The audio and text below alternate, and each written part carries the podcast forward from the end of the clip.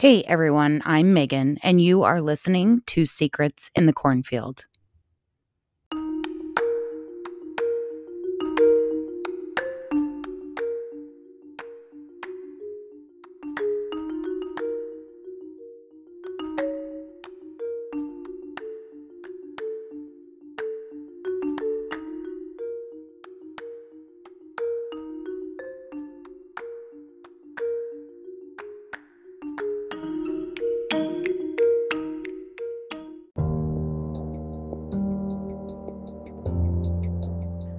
Welcome back to this week's episode. For those of you who have an interest in the true crime community beyond this podcast, may have heard of or know about the murders in Delphi, Indiana. In February 2017, Liberty German and Abigail Williams were found murdered in a wooded area off a bridge trail frequented by locals. The details surrounding this case was very unique because there was audio and video footage captured of the suspect, yet it had gone years without an arrest. That is until October 28th of 2022, when Richard M. Allen, a resident of Delphi, was arrested and charged with the girls' murder. Now, I bring up this case because many have speculated, and still do to this day, that the person responsible for the murders in Delphi could have also been responsible for an eerily similar unsolved case in Iowa, which we will go further into today. So let's get started. In July of 2012, two young girls took off for a bike ride in their small Iowa town in the middle of the day. Hours went by, and the girls had not returned and seemed to have vanished. Later that afternoon, items belonging to the girls were located, but it would take five long months to find them and the killer or killers remain unknown. These are the murders of Lyric Cook Morrissey and Elizabeth Collins, also known as the Evansdale murders.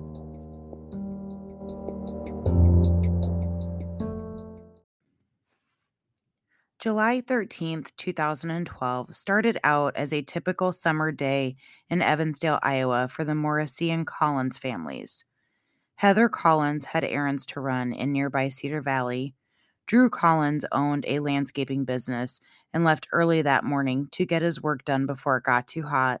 And Misty Cook Morrissey had to work at a convenience store in the Elk Run Heights area of town. 10 year old Lyric Cook Morrissey and 8 year old Elizabeth Collins and Elizabeth's younger siblings were being watched that day by the girls' grandma, Wilma Cook. Heather and Misty were sisters, so Lyric and Elizabeth spent a lot of time together and were very close. In fact, if you would ask family, they acted more like sisters than cousins. Now, one of the things that I found while researching this case is there are so many reports and timelines that they tend to vary. So the best I can tell is sometime around 11:30 a.m., Lyric and Elizabeth had asked to go for a bike ride. The plan was for the girls to go on a quick ride and return shortly after. Lyric knew that her mom would be showing up to pick her up around 1 p.m., and Wilma assumed they would want to come back to the house to get something to drink and eat lunch before Misty showed up. Wilma said she watched the girls get on their bikes around 11:30ish, and she claimed they were always close by to the point that they could always hear her or she could always see them. This also wasn't out of character for Lyric and Elizabeth. They rode their bikes around town frequently, but family said they always stayed close to home. So around noon, Drew Collins was done working and stopped at an auto parts store before heading home. He had called to check in and was told that Lyric and Elizabeth hadn't returned from their ride yet, and he wasn't worried at that point. But when Heather returned home around 12:30, and Lyric and Elizabeth still weren't back, that's when the family began to worry. So the family got in their vehicles and went driving around town looking for the girls, but couldn't find them anywhere. Now, Evansdale, Iowa is a small town located along the Cedar River, and at this time had a population of about 4,700 people. And the town itself was only an area of about four square miles, so there were only so many places they could go. By 2:38 p.m., they knew something was terribly wrong, and decided to contact police to report the girls missing. So again, Lyric was 10 years old and described as being 4 foot 11 inches tall with brown hair and blue eyes. Elizabeth, as we know, was 8 years old and was described as being 4 feet 8 inches tall with brown hair and brown eyes. Now, I will say this for police they took this information seriously right away. They didn't try to tell the parents that they were probably at a friend's house or something along those lines. So the family continued their search along with additional efforts from law enforcement. And around 3:30 p.m. that same day, Lyric and Elizabeth's bikes were located. They were found on the southeastern side of Myers Lake on a nature trail, but many also referred to it as a bike trail, which surrounded Myers Lake and was about a mile away from the Collins home. Now, when I say nature trail, it was slightly different than what most people would think because even though it did surround the lake, the trail also cut through parts of town and intersected with some of the streets. So keep this in mind because this will be important later on. Along with the bikes, Elizabeth had taken a purse with her, which was found about 20 feet away and tossed over a fence off of the trail. In the purse was a cell phone. However, there had been no cell phone service on it as the girls had mainly used it for games. But one thing that is important to remember is even if a cell phone doesn't have cell phone service, it still would have had capabilities to dial 911, which it would have had back in 2012. By that same evening, police had pulled in people and questioned and cleared approximately 10 registered sex offenders living in Evansdale at the time. Over the weekend, hundreds of volunteers searched for the girls by land, water, and air people searched a 12 mile radius in and around Evansdale. They ran sonar boats over Myers Lake, and even the mayor of Evansdale flew his plane equipped with infrared sensors over the town looking for any sign of Lyric and Elizabeth. People searched fields, buildings, and even truck beds looking for the two cousins, but found nothing. On Monday, July 16th, FBI brought in two scent dogs to help in trying to locate the girls. The dogs had used scent pad samples taken from the girls' shoes, and according to sources, they had picked up a scent trail. However, FBI spokesperson Sandy Breault declined to say what was discovered from the dogs. One of the parents of Elizabeth and Lyric, though it's never specified which one, said the dogs ran around Myers Lake and stopped at the water's edge. So, based on this information, which was the best lead they had at the time, Police, going off the assumption that the girls had gone swimming and drowned, began draining the five acre man made lake in search of them. By the time draining began, the lake had already been dredged and hundreds of volunteers had swept that area over the previous weekend. Now, there's a few issues with this. Myers Lake at the time had a swimming ban, so the community knew they were not allowed to swim in the lake and there were no articles of the girls' clothing found on the trail, like socks or shoes. Even if the girls, for sake of argument, tried to enter the water, whether they knew about the swimming ban or not, they would have taken at least their socks and shoes off to enter the water, but again, none were found. Even with this information, police, along with the help of the FBI, decided to drain the lake looking for the girls. They knew going in that it would take at least three days to complete. Well, three days went by, and divers entered the deeper pockets of the lake that were as deep as 20 feet. Police then came forward and said they were confident the girls hadn't drowned in the lake. That makes you think about the fact that the bikes and Elizabeth's purse were found near the lake. But according to Black Hawk County Sheriff Rick Abbin, he basically said just because those items were found there doesn't mean the girls were physically near that lake. Family, including Misty and Heather's sister, Teresa, said they had told police from the beginning that they felt the girls were abducted. The girls were solid swimmers, and it made no sense for them to even go into that lake, let alone drown in it. So, police then shifted their investigation, and now they started to focus on the parents. Heather and Drew Collins really didn't have any personal issues under the surface, but Dan and Misty did, which caught investigators' attention. Now, at this time, methamphetamine was a big problem in the community, and sadly, Dan and Misty were caught up in it. Both had been either currently facing charges or had previously faced charges of manufacturing and selling of drugs. Details surfaced that both Dan and Misty had multiple drug conviction charges in the past, with serious involvement in aiding and running a methamphetamine drug ring. Misty had just been released from prison on May 30th, less than two months prior, after serving time for illegal drug use, association with persons involved in criminal activity, excessive alcohol use, and failure to comply with drug testing. Eight years before that, in 2003, Misty was sentenced to four years in jail after pleading guilty to conspiracy to manufacture and distribute meth.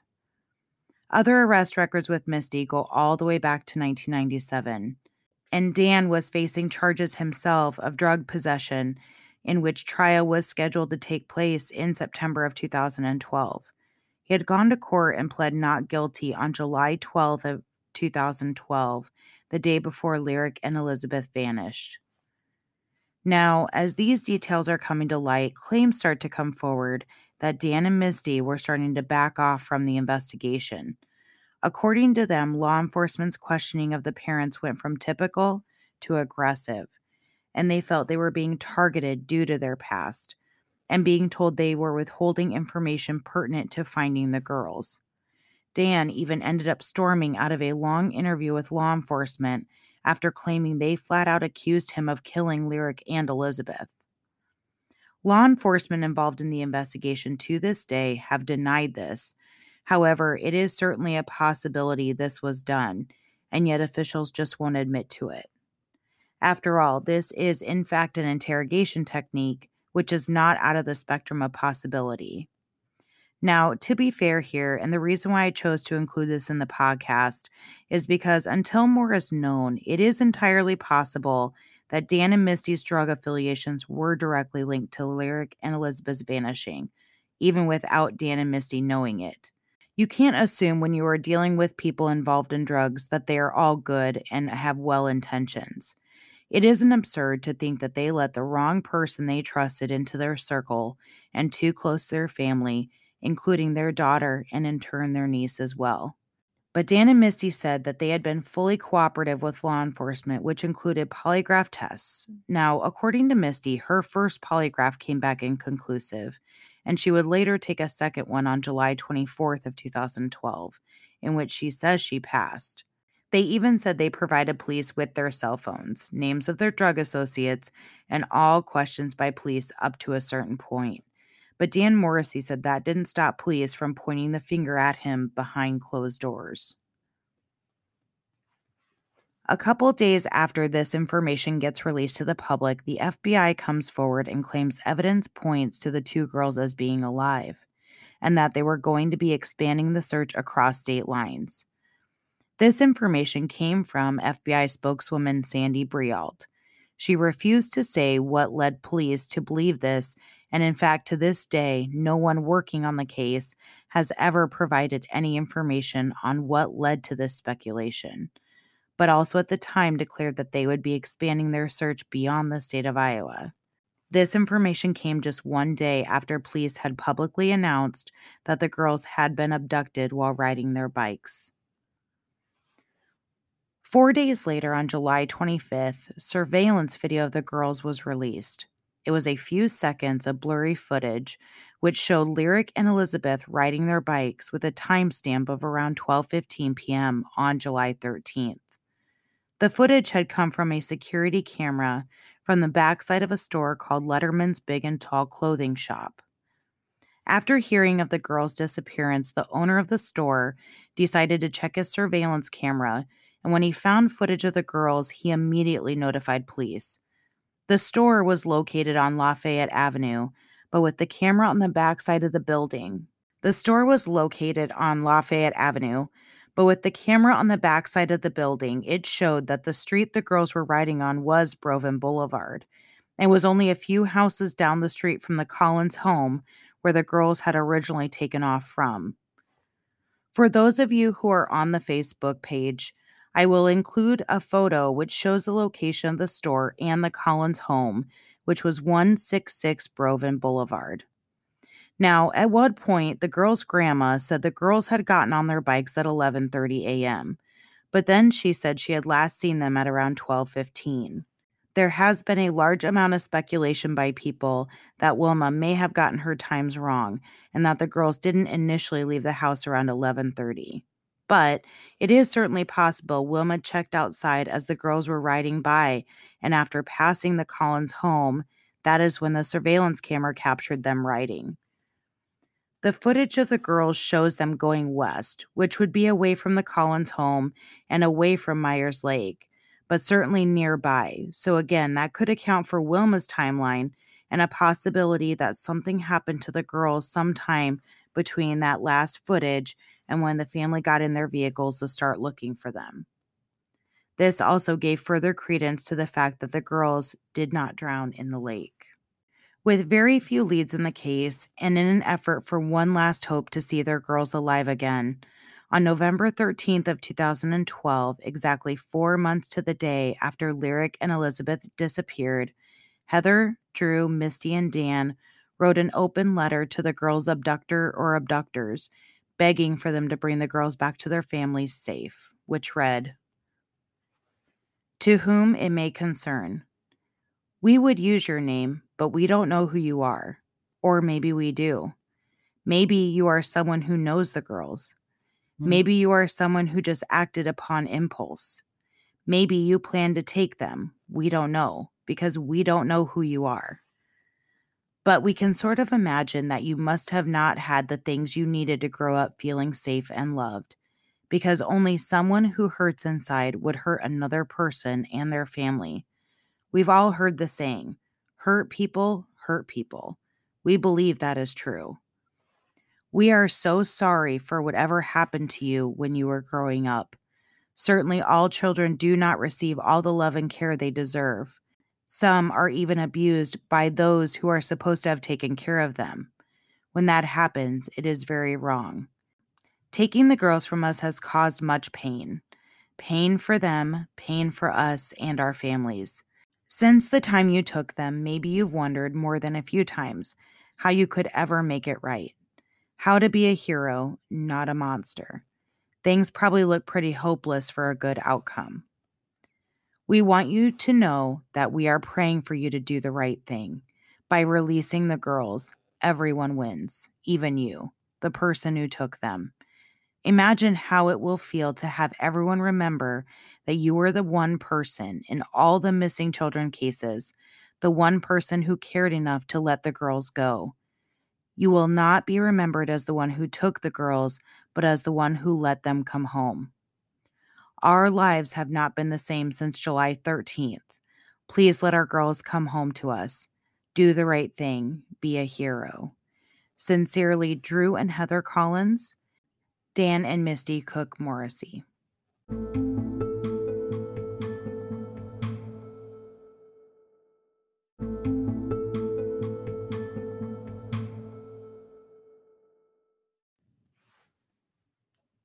But the hope for the girls' safe return would come to a screeching halt.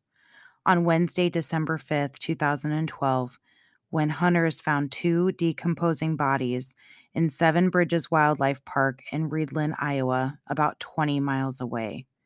Seven Bridges Wildlife Park covers about 125 acres and is a popular spot for hunters and outdoorsmen. Seven Bridges is at the end of a dead end road and was definitely off the beaten path, which would mean whoever took the girls there would have to be familiar with the area to know that it's there.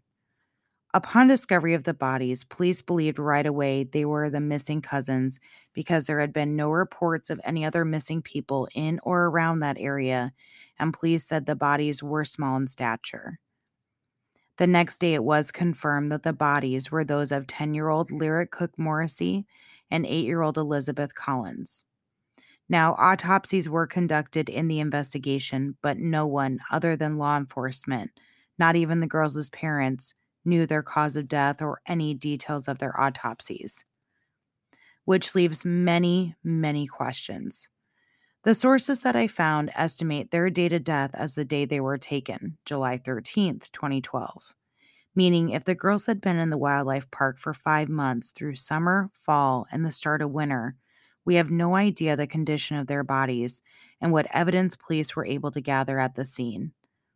Heather told reporters that she and Drew did not go to see the girls' bodies, so they have no idea of their condition. But according to Heather, Misty did. According to reports, it is certainly likely the girls had been out in the elements in Seven Bridges Wildlife Park and remained undetected for many months. Hunting season at that time didn't start until October, and depending on how deep they were in the park would make sense on why during hunting season it still took a couple of months for someone to find them. In May of 2013, about six months after the girls were found, the first potential suspect surfaces a man named Michael Klunder. Michael Klunder was a registered sex offender who had abducted two girls from Dayton, Iowa, as they got off the bus. Klunder had killed himself the evening of the day he kidnapped the girls on May 20th. One of the girls managed to escape, but the other, 15 year old Kathleen Shepard, couldn't be located. Kathleen was later found murdered, and when police had found Klunder's body, he had Kathleen's blood on him, in his truck, and her blood was also found at a hog facility where he, he had originally taken them. So officials began to retrace his steps to see if there was any way possible he could also be responsible for the deaths of Lyric and Elizabeth. So I can imagine the community and families are impatiently waiting for investigators and hoping for answers to see if there was a possible link to this man who had already taken the life of one girl and whether he had taken two more. But while that was going on, police take another turn. Just one month later in June, the public finds out about an unknown vehicle seen near Myers Lake on July 13th. So I actually wonder if this could have been a direct result of investigators comparing Klunder's steps with that of the girls on July 13th. But the public never really finds out. But what is learned is that there had been two witnesses within a couple of days of Lyric and Elizabeth going missing contacting police about a white SUV type vehicle parked on Arbutus Avenue between 11:30 and 12:30 on the 13th. Now, if you remember, the nature trail cuts through town and one of those streets it intersects with is Arbutus Avenue. And Arbutus Avenue is the closest street by the section of the trail where the girls' bikes and the purse had been found. Then they say there was a third witness who had come forward in April of 2013 saying the same thing.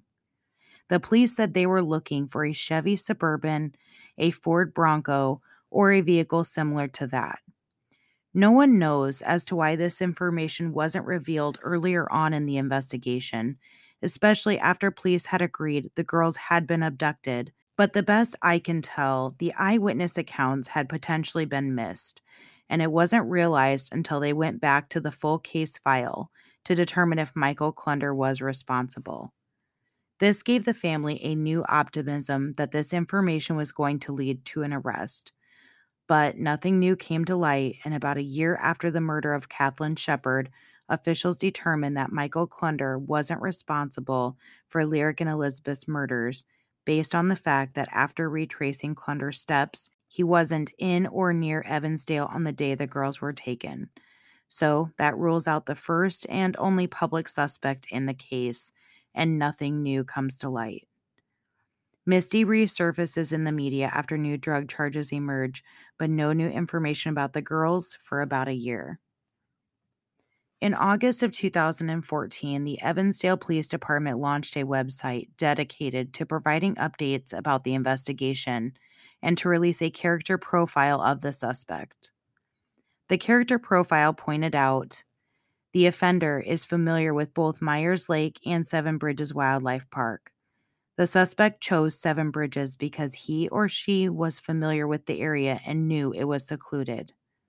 The offender blends in with and may be part of the Evansdale, Bremer County, which is part of Reidland, or the surrounding communities, it is unlikely that the offender is a transient or someone who is merely traveling or passing through the area.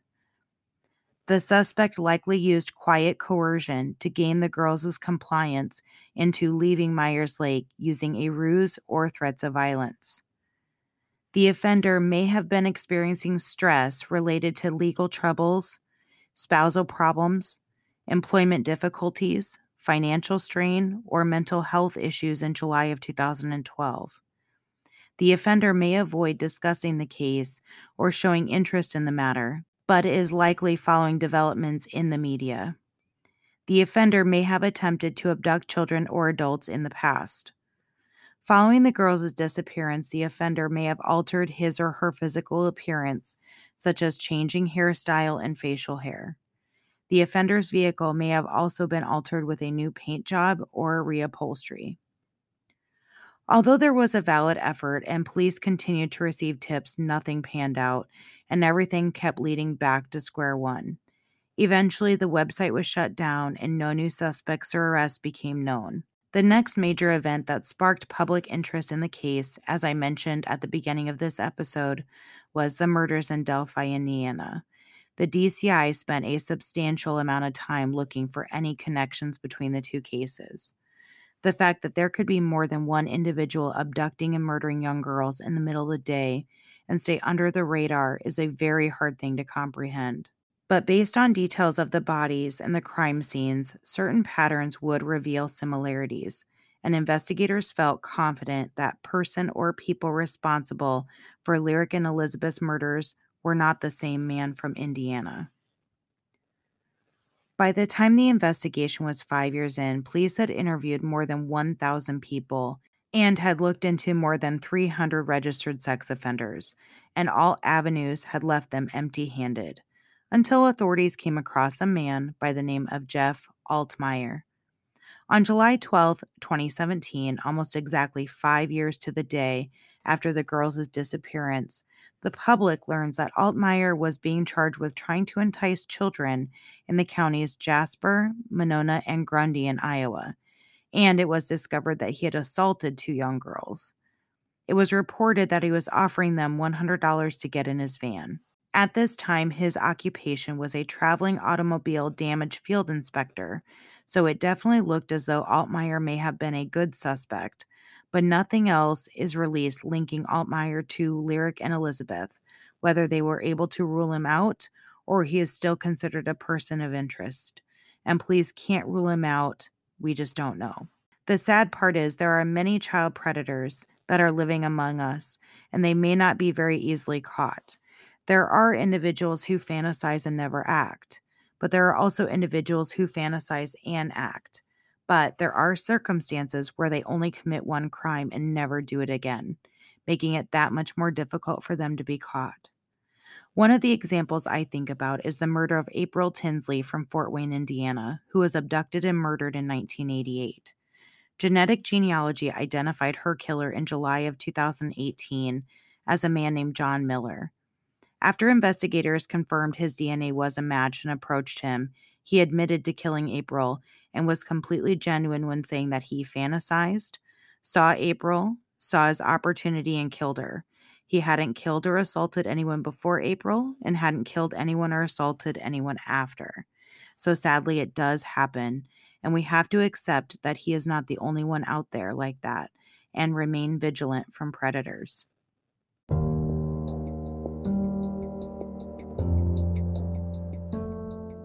As of today, we have no idea what evidence the police have in the investigation, but July will mark 11 years since the girls were taken. The family's relationships have distanced over the years, and both the girls' parents' marriages ended in divorce. Murder cases of children is a very tough one for me being a mom, but because of what I do and the fact that it is unsolved also puts these cases at the top of my list.